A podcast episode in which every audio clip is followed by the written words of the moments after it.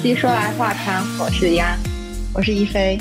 好，我们今天来录制的内容主要是盘点一下我们二零二三年钱都花到什么地方去了。因为刚开始新年嘛，我就把我的这个整体二零二三年的花销梳理了一下，包括比如说钱都花去哪了，我新的一年这个应该是怎么去计划，哪些钱可能用的可以更在刀刃上。所以今天我和杨就想跟大家来聊一下我们的一个对整体二零二三年的一个想法吧，主要是关于花钱方面。对，那现在我们就先简单的说一下去年一整年我们最大头的钱都花在什么地方。要不我我先来说。对，杨你先说吧。我先说就是。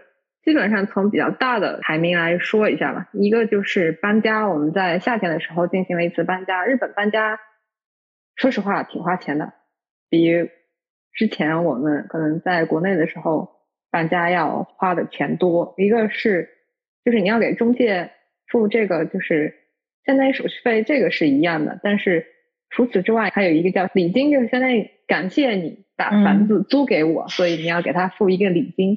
有些他 skiing 的话，相当于是保证金嘛，嗯，就是押金，到最后退房的时候给你给你退。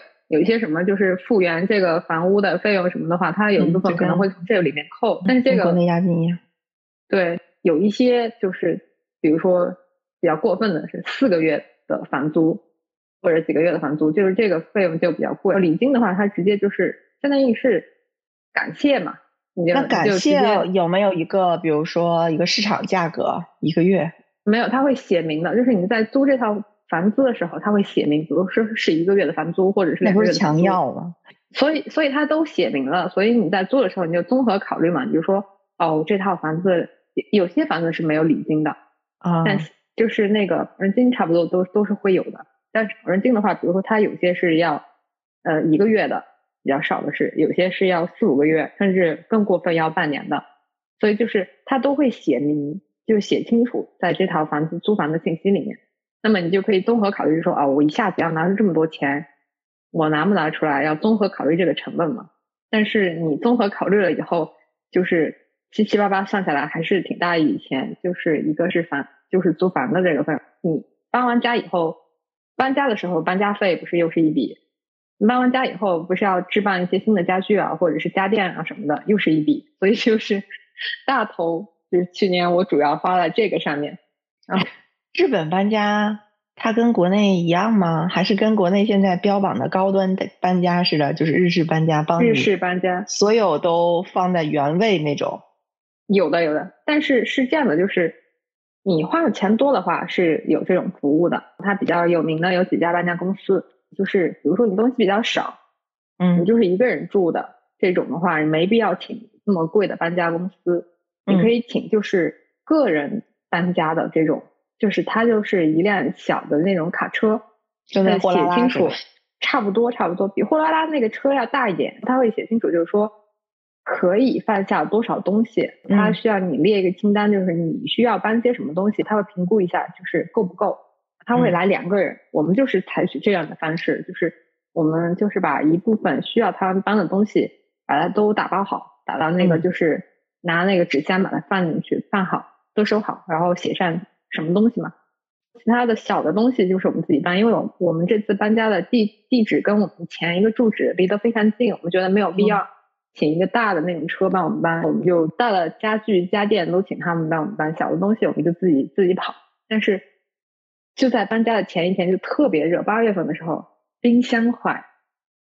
哦，夏天的时候冰箱坏了，简直太要命了。就是你喝的茶都是温热的，就是就太难受了。后来就马上以最短的时间买了冰箱，各种各样的，嗯，花了挺多钱。后第二个就是我前其实是前几天，就是十二月的时候，年底的时候，就是今年一月到八月要上培训班。就是主要是资格证的考试，我自己去年考了一次，惨不忍睹，所以我觉得算了，不要自己挣扎了，还是去上培训班。对啊，对啊，我记得你去年自己开始学，你还跟我说来着。对对对，我自己学，因为为什么是去年？是因为他去年放开了，就是你一般的话，这个资格证的话是需要你有多少年工作经验，或者是你是大学的时候就学这个专业的，你有资格考这个试。去年开始的话，就是它有两个科目，它一共十一个科目，那其中两个科目的话是放开了，所有人都可以考，只要你愿意考这个试的话，你都可以考。那么去年我就说，那我就试一下，我就自己学，自己去考了，但是就挺挺惨的。但是去年。那个考试确实难度也是比较大，嗯，但是我觉得就是依然靠自己这个自学的话有点吃力，所以我决定就是去上培训班。它是一月开始，八月考试嘛，一直到考试前面几天，每周就是我就去，实际上是培训八个月啊，对，你一个一个星期两次啊四次，实际上是我是两个科目嘛。哦，实际上是四次，但四次有点太吃力了，因为是每每天晚上的，呃，不是每天晚上，就是一个科目是周一，另一个科目是周二和周五晚上六点半到九点半。那么我一个星期去四天，我还有工作的话，我这实际上是挺吃力跟挺不不可能实现的。所以，而且其中一个科目我去年也学过嘛，虽然是自学，所以我觉得就是去年我考过那个科目的话，我就打算就是网络上。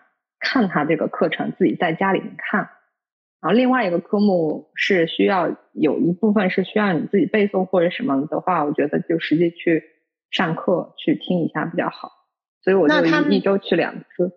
那我能问问这这种像这种频率的这种这种所谓的叫职业培训的课程，在在日本花多少钱？就大概你这种是属于正常的还是平均的一个价格？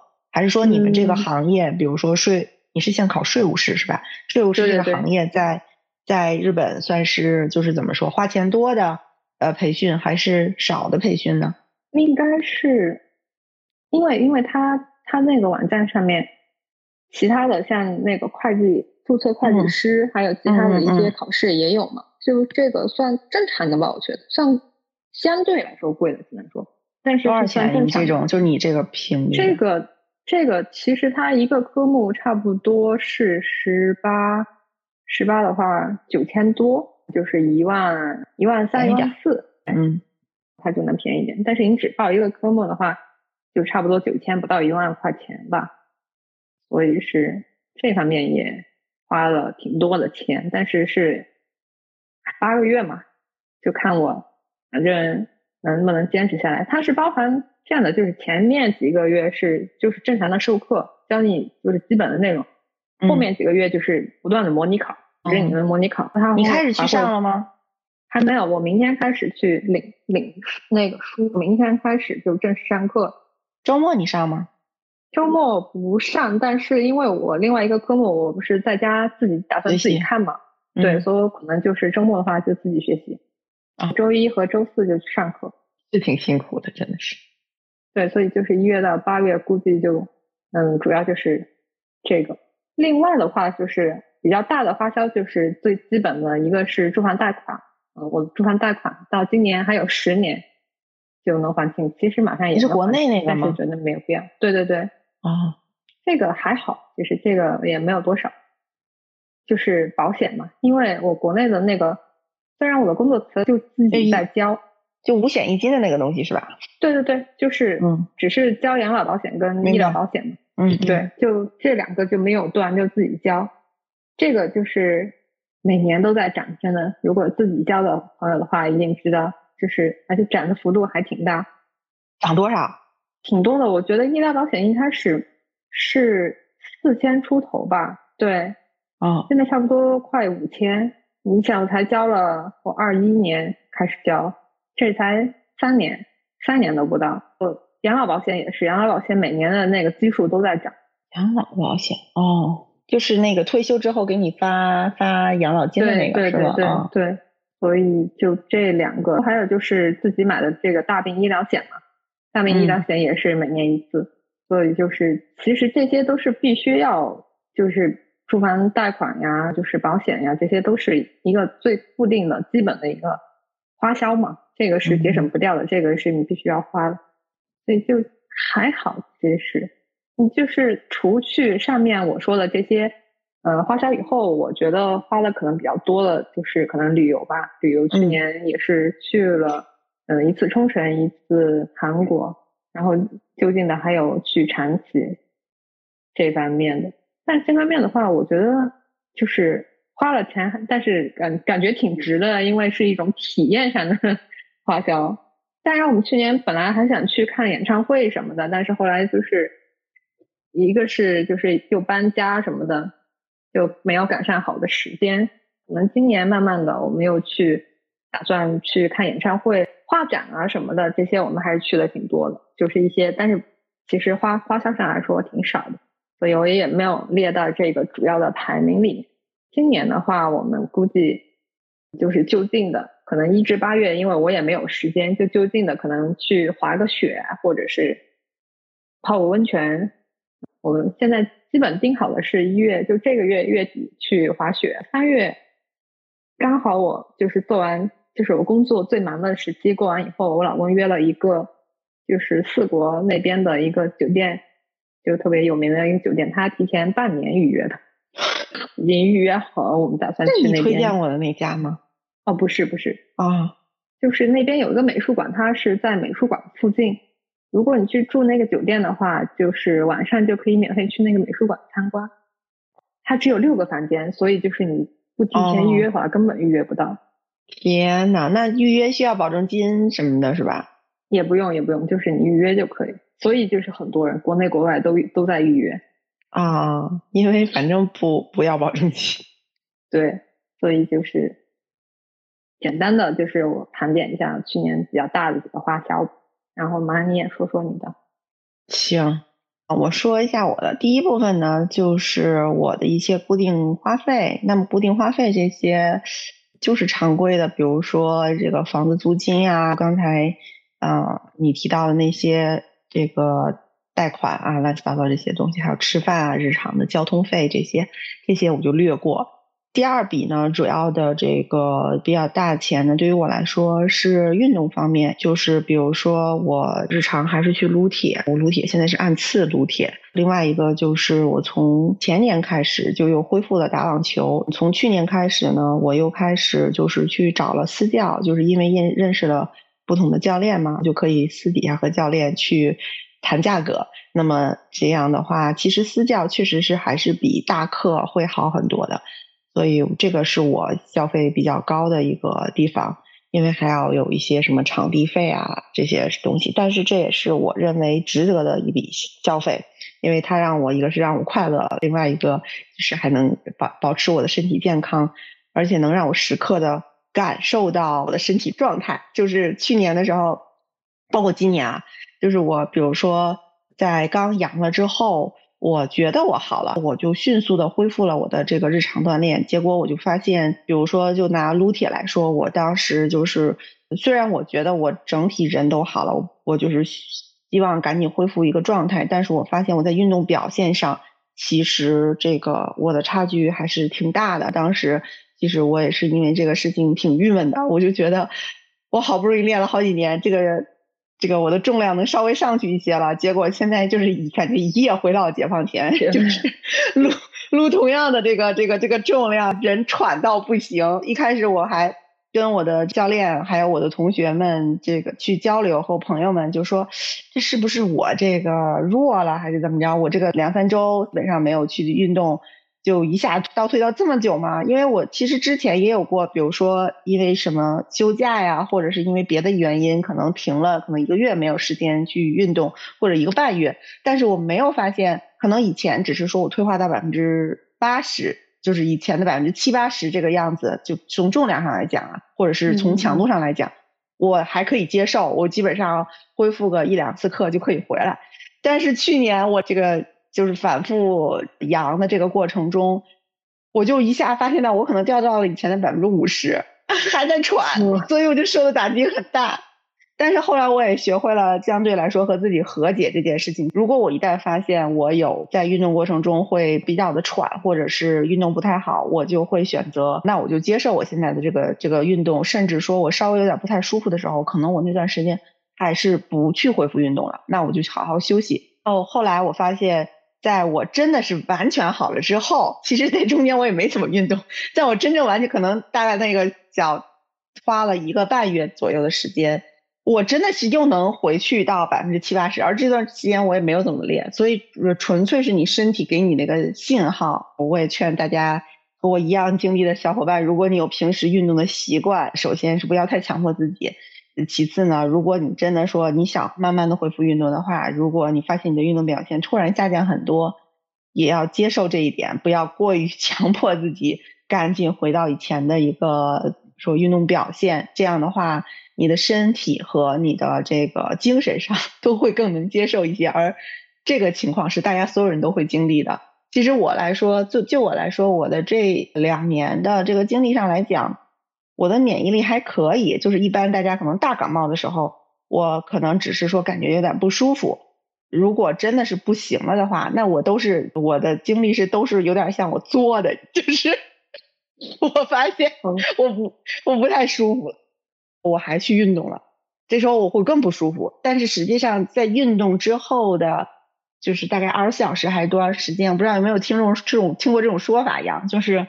在那段时间内，实际上你的免疫力是下降的，嗯，因为你整体的人是累的嘛，所以说你这个时候免疫力上急速下降。那么在这个之后，反而是你的这个就是肌肉啊或者什么这些东西，它会因为你的这个东西而上升。所以我当时等于是说，OK，我就要坚持着，就算我有点不舒服，我也去运动。运动之后，那出现这种情况，我可能真的就把自己给弄感冒了。是是是，会反而是更不舒服，因为一旦感冒。至少就就算普通的感冒的话，那我也看基本上是一两周才能完全恢复。所以后来现在我就是，如果一旦发现不舒服，迅速啊这个不去运动了，那个对对对，好好休息。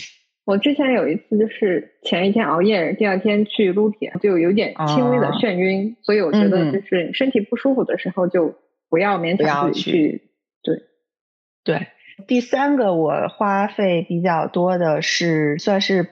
培训课程啊，我买的是那个，就是 YouTube 上的那个我喜欢的一个博主的关于就是如何制作视频的这类的课程，稍微有点贵，但是我觉得还是挺值得的。我花了大概有两个月吧，差不多，因为他那个视频还是挺长的，就是去去系统的学习了一下如何去制作视频啊，或者是说作为一个小白嘛，因为我真的是完全不知道。以及如何可能有一些需要注重的地方，就是避免走弯路嘛。因为我觉得对于创作和表达这方面的话，我还是需要挺多的学习。通过这种方式系统的学习的话，就可以回答了一些我可能在一些大神看来比较傻的困惑吧。比如说什么我要不要买什么好的设备啊，或者是说我是在一开始我应该重点放在哪里？因为我的精力是有限的。这个如何去找这些灵感的呀？就是这些对我来说，我觉得帮助还是挺大的。还有一个就是我买了一个得道上的一个课程啊，重点它实际上是讲一个个人理财的一个思路的一个课程。嗯，当然它也是举了一些案例或者什么的。杨，你要感兴趣回来，我把我那分享给你，你可以拿我的那个去。当然不鼓励啊。不鼓励大家这样这个 非 就是非官方途径分享，但是我我我可以把那分享分享给你，你可以听一下。它是一个因为内上的课程，我不知道大家听没听过，它大概都是以一个就是听听的这个方式来去去给你讲述一些事情。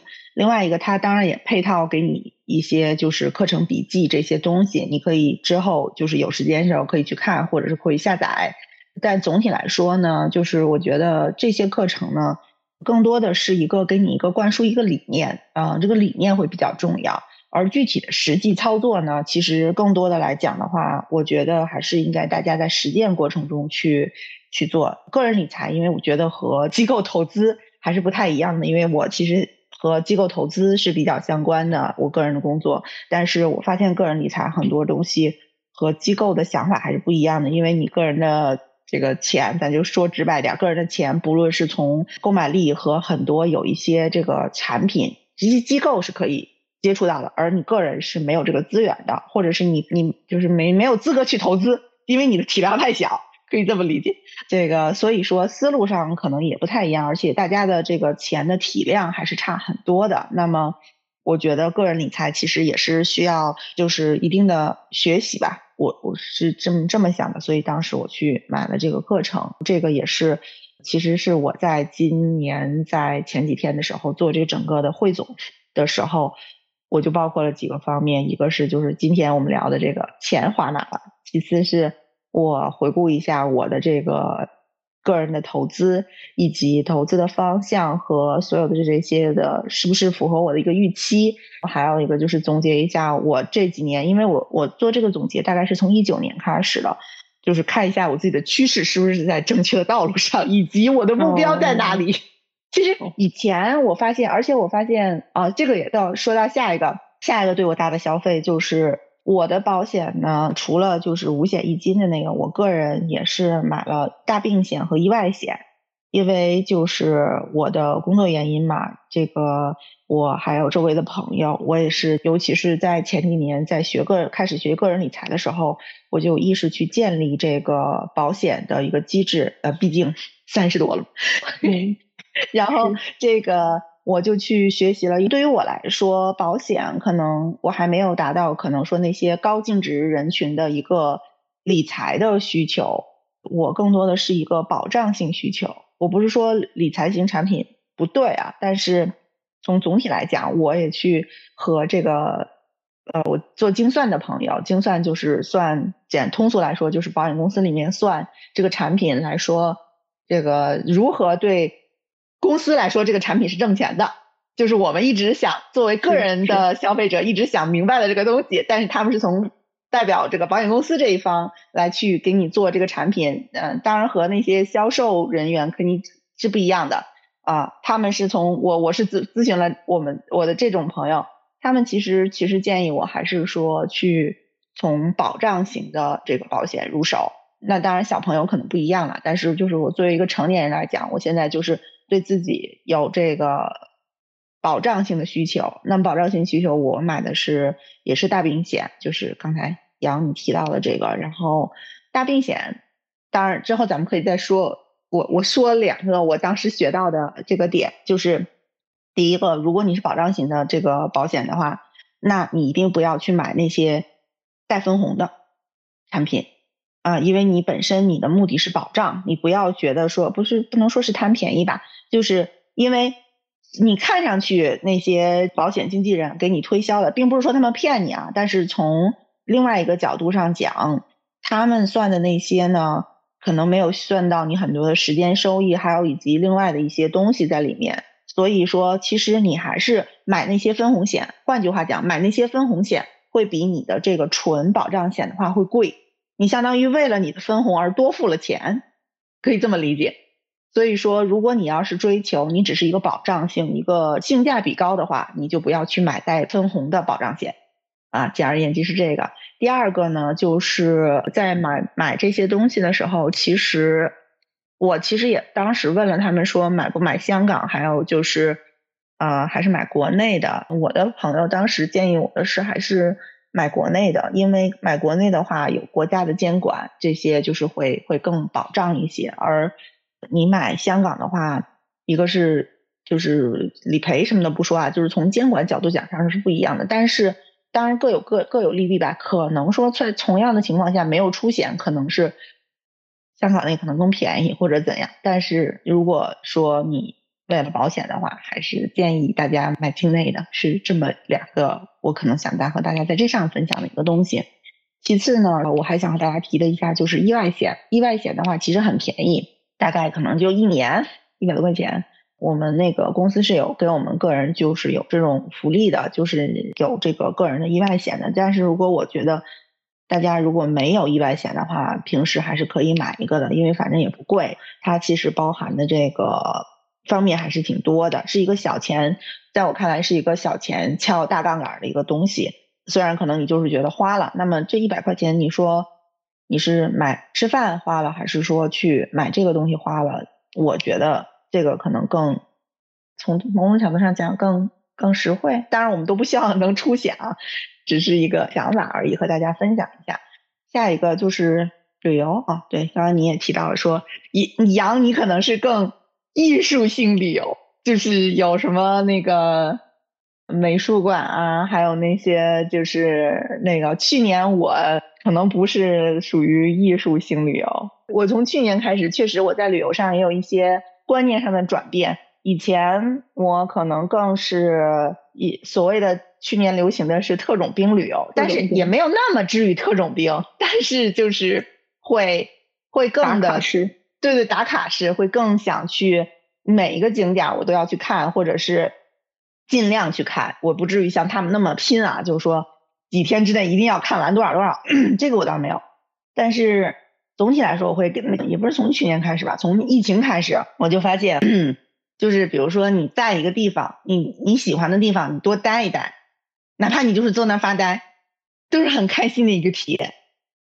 啊，我那个去年这种我注重体验呢，比较可能比较多的是体现在我去普吉岛的时候。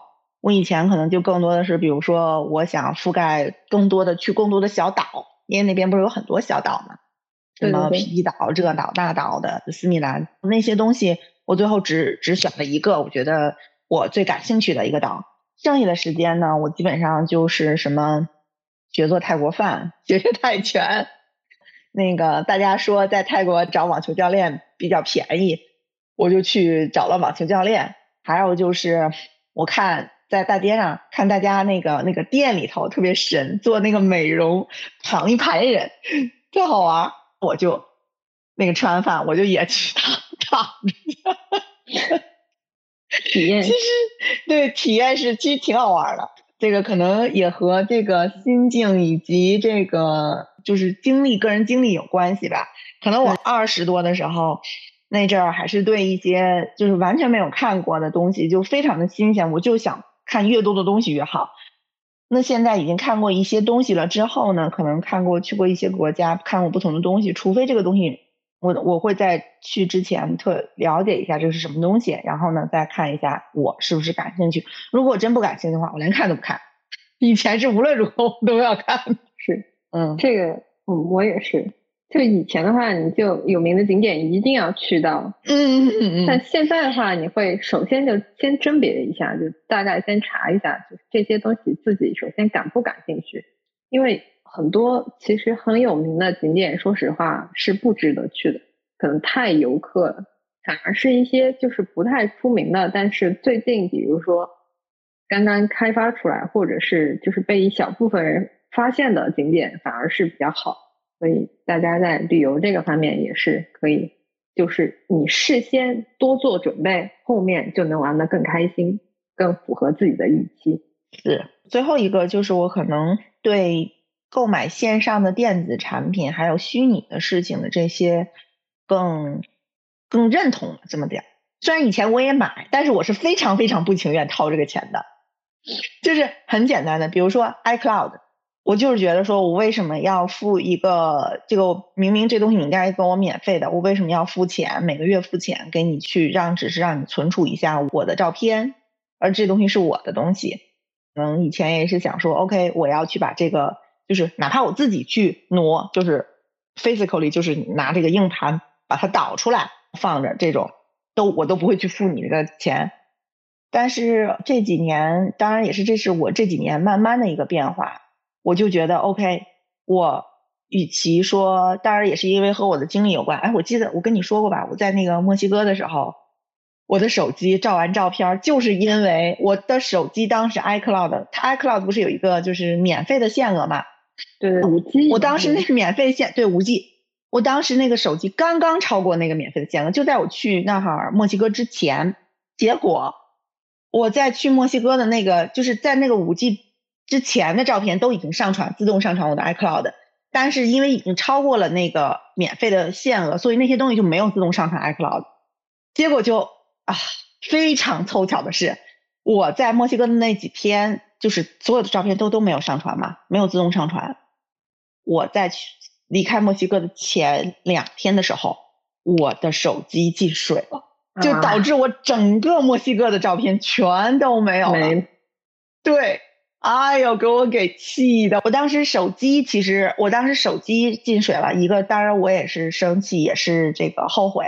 但是其实我更后悔的是，我为什么没有去。买那个 iCloud，这样至少比如说我买了一个新的手机，我还可以把那个数据、把我的照片、把我的记忆还回来。对，哎，结果给我给气的，我后来在那个之后我就开始就开始买 iCloud，不管多大我都要买。iCloud 的话，我我中间买过几年的，中间也是因为超过了五 G 就不能使用嘛。我 iPhone 的话，或者就是苹果的话，它 iCloud 相对比较好的一点就是你在其他的就是比如说 iPad 上面或者是在 Mac 上面都可以查看，包括就是你们家族，比如说家庭共享一个账号的话，就是我这边照片上传了以后，我妈那边也能看到，所以就是这点是比较好。但是就是这几年以后，因为去年我们家就是开始使用那个 NAS 嘛，所以就是我就停止购买这个 iCloud。为啥？就直接相当于自己加了硬盘里面，直接每次照完照片以后是吗？那个不是，就是就是这叫什么 Thing 呢？什么？有很多个品牌，你可以自己就搭建自己家的一个 NAS 哦，就上传到自己家的这个。它最终是上传到自己家的一个硬盘里面，它只不过是通过这个网络，就是跟 iCloud 是一样的，照完照片只要有 WiFi 的地方，它就自动上。我现在主要的目的就是我的 iPhone 上面我就只存这一年的照片，过去这一年或者过去的照片我就全部存在 NAS 上面，所以现在就是 iCloud 我就停了，就觉得没有必要了，因为有替代的产品。但是如果你没有就家里没有搭建 NAS 或者没有搭建这个类似的产品的话，Cloud 还是一个不错的选择。或者就是你不用 iPhone 的话，你可以就是使用就是百度云啊，或者是阿里云啊什么的这些，所以就类似的产品都可以。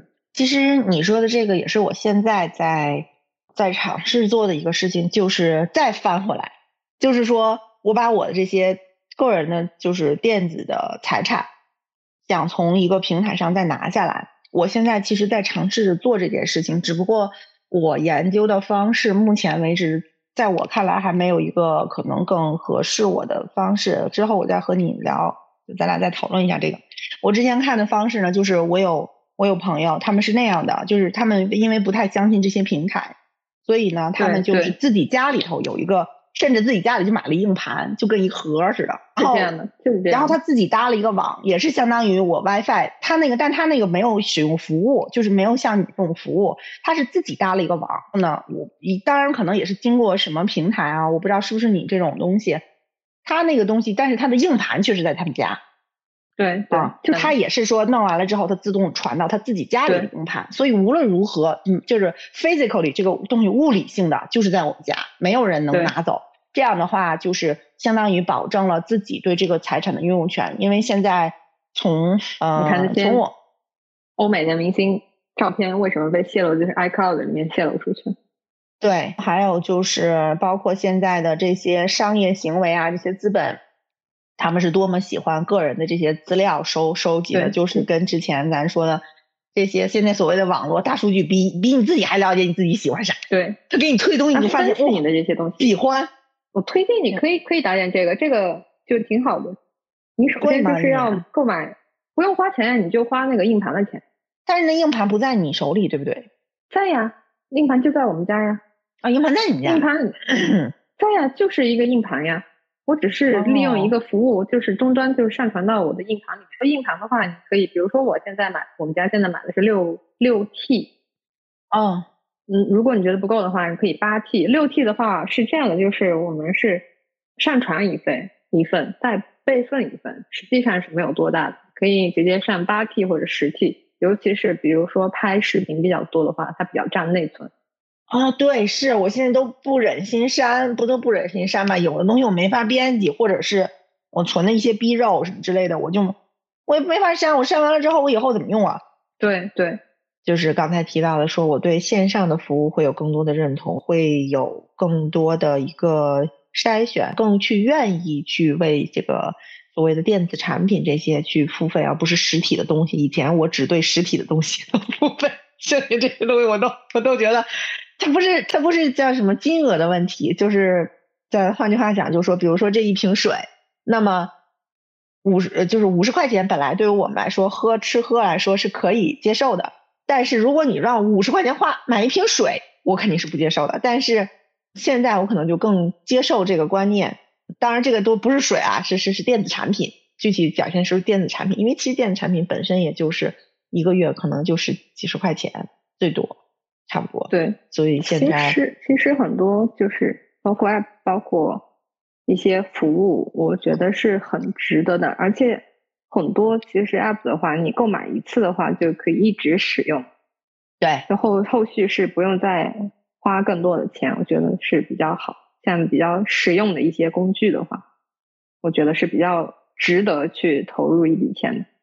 对，如果你发现你真的是一直使用这东西，说实话，还是买那种垄断性比较好。我现在就有点后悔，当时就是包括 Notion、包括 HiSpace 都曾经推推出过垄断式的那个会员。对对对，我没舍得。我当时虽然已经接受了这个叫什么给他们付会员，但是我没有接受给他们，就是因为他那个垄断式会员，我记得价格像 HiSpace 当时的价格是。一个是年订阅，一个是就是终身订阅嘛，不是不是，它是终身订阅。当时它还是没有那么多用户，因为所以当时它实际上的终身订阅，相当于是我记得价格比的话是相当于年订阅的可能是两三倍，它不是两倍，是三倍还是四倍？它差不多这么一个概念。我当时就在想，我也不太确定我第三年会订这个东西啊。没想到我现在已经可能定了得有四五年了，因为我上面的就是它有分钟数嘛，什么那些东西就是已经很很高了。我现在就后悔，我说我当时为什么不花那个钱？因为现在导致我每每年去续费的话比那个贵多了呀。Notion 也是这个样子，就是但是这种只是存在于那个就是 App 还就是有点流行，但是还没有最流行的时候，就大家已经接受了它的这个会员制的时候，但是还没有就是到。后期特别流行，到到特别流行的时候，现在他们全都是把这些这个叫什么终身会员全部取消，对，只是给你那个叫什么，就是包年或者包哎包年的那种，就是 Good Notes 好像也是这个，就是另外一个笔记的，还是 Notability，就是也是这种，就是以前他们有一帮人都是充了他的终终身会员，当时我记得 Notion 好像还和他们就是。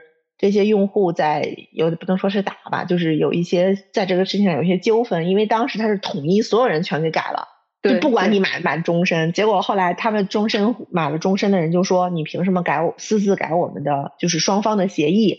你就给我改成年的了。我当时买的就是这个终身的，你不能改。”我记得当时好像最后他们也是妥协了，说：“那 OK，你之前买了的就买了，好像是 cut 了个时间还是怎么着的。”就是如果你之后这个再买，反正我没有这服务了。之前买的我就认了。当时不是就是网络上引起了热议嘛，大家都在说，都在讨论。对对，这就差不多我的这个一些感感悟吧。之后如果我们想起来的话，以后以后再说。虽然我们在上一期好物推荐里面也说了一些，就是我们消费习惯改变以后的一些省钱的技巧。那么我们这期也就简简单的再提一下。刚才我们也说了，就是比如说淘宝，你先加入购物车，过一段时间你再去考虑要不要购买，这个是其中之一。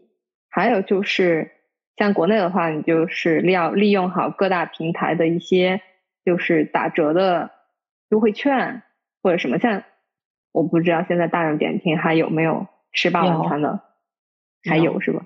因为因为已经很好几年没有用过，所以不太清楚。然后就是之前我也提过，你可以就是搜一下你现在拥有的信用卡，它都有些什么，就是本地的活动或者服务。像我之前用的话，是可以比较低的价格看电影。嗯嗯。哦，有一些信用卡它是可以利用这个，就是候机大厅的这个休息室。或者一些接送服务什么的，大家可以就是具体的看一下。还有支付宝会员也是有很多活动，就是这些你不用花钱或者只需要花很少的钱就可以享受到的一些服务的话，是可以很好的利用起来的。就是充话费或者是一些就是银行的也会经常搞一些活动，其实会经常给你送一个满满多少减多少这个优惠券，或者就是给你这个充话费的时候。再给你加一个叠加券或者什么，这些就是都是积少成多的一些小的一些行为。然后现在像我父母，应该是前几年比较好的话，像他们老年人之间比较流行就是看抖音视频赚钱。哦，我知道，其实就是占用你的个人时间。你大量的看各种视频的话，就赚钱。一开始的话，确实给的挺多，现在也给，但是给的没有那么多。也是一些，如果你有大量的时间，你不嫌烦的话，你可以去尝试。因为我爸妈就是前面几年一直就是用这个方式赚钱充话费。哦，明白。还有就是，我觉得比较好的还有一点，就是要养成记账的习惯。你到一个月结束或者一年结束的时候，要回顾一下自己的钱都花在哪些地方，哪些其实是可以省去或再节省一些。哪些是必要的花销，是一目了然的。如果你没有记账的习惯的话，你可能就是单看，比如你经常用支付宝或者微信的给你做总结的话，其实它是不准确的。最好就是你自己养成记账的习惯，到年底自己做一个总结，小小的总结也是比较好。那你有没有推荐的记账的软件或者是什么？啊，我记账的软件，我在从。我是这样，我从一三年的时候就开始记，我记到了大概一七一八年，我一八，哎不对，我一记到了可能一九年，一九年左右，我这个期间大概记了五六年，我就用的是一个 app 叫随手记，我不知道现在还有没有，就是就是跟那个什么是，它里面有一些分类，你记就可以了。但是我后来对于我来说，就是因为我已经记了六七年了嘛，当时。我就已经很多的这个消费习惯以及这个我都能更正的，基本上不叫能更正，能调整的就调整了。基本上我花在各个部分的这个钱呢，基本上也是跟着我的收入以及我的情况来调整的，基本上都固定下来了。所以我后来就基本上不太记了啊，只是说每年就是。每年或者每半年，我会做一个对整个资产的一个预算的一个盘点啊，就是我现在对个人的管理。刚才你说的那个记账是，我是用的随手记，我不知道你用的啥。我现在用的日本的一个东西，因为我我相当于我们公司福利之一，就是可以免费给你这个软件的那个使用的。如果我推荐，就是刚才杨说的，如果如果大家没有平时记账的习惯的话。我还是推荐大家还是记一下这个，至少对自己的所有的钱花去哪了有一个更多的了解，以及自己的消费习惯，也便于我们之后去改善，或者是更优化自己的一个消费方式吧。另外一个呢，关于钱的管理上来讲的话，我这个刚才我提到的，我每年的一个总结上讲，其实主要包括几大部分。当然之后。可以，如果大家感兴趣的话，我们可以详细再聊这个事情。但是总体来说呢，每年我的这个整体的第一部分就是总结。我们今天聊的说我的钱花去哪里，第二部分总结就是我在观察了这就是上一年花了之后的这个钱之后，我会做一个类似相应的一个预算，就跟我们企业管理一样，我会做今年的我一个预算，以及我可能会区分，比如说哪些部分是一个固定的消费。比如说一些固定的支出，什么吃饭啊，大概花多少钱？因为我也是基本上固定下来了，所以我就会把这个这个这个数就会设设一个上限。那么每每大概我不会每个月去 tracking 啊，因为这样对于我来说精力有点多。当然，如果你有精力的话，可以去做这个事情。我大概可能每三个月或者每每六个月才会去看一下，我现在这今年的花费是不是在我的预计范围之内，以及可能比如说在这一项的预算，我现在已经有点。花花花超了，我就会控制一下我的这个消费的模式和呃，就是至少有这么一个想法在在脑子里，这是我不会做的第二件事情。第三件事情的总结呢，就是我会盘点一下我现在的一些个人理财的投资，呃的一些种类，可能我现在对主要的投资呢，主要集中在一些指数基金方面，那么我会去。去追踪一下我今这一年的一个表现，去总结一下，以及看看如何做调整，以及啊未来的一年的计划。啊，第四个方面呢，就是我会把我整体的所有的啊资产以及所有的负债都放在同一张表上，啊，去观察一下我的一个财务的健健康的一个情况。以及就是还有就是我的保险，刚才提到的，我的保险现在都是是涉及哪个方面，都在哪家公司，都这个每年大概收到多少钱，我后面还需要保障多少年，以及可能是叫什么还啊不叫还款日，就是缴费日是哪些，我要注重一下我的这个，我都保存在一个表格里，主要是为了这样我把东西写下来的话，就不会把这些东西都放在脑子里，那么脑子会给它减轻一些负担。最后一个呢，就是我可能会综合了一下，看整个的净资产以及嗯这个整个的我这个人的这个财务。表现的健康的方向是什么样的？我自己会做一个表格。总体来说，这就是我可能会做的一个一个总结啊。从一个大的角度上讲呢，其实我觉得这个像是一个做一个企业管理的角度上来管理一下个人的钱的一个方面吧。这个是我的一个和大家想分享的一个点。另外一个呢，就是啊，之前也提到过说。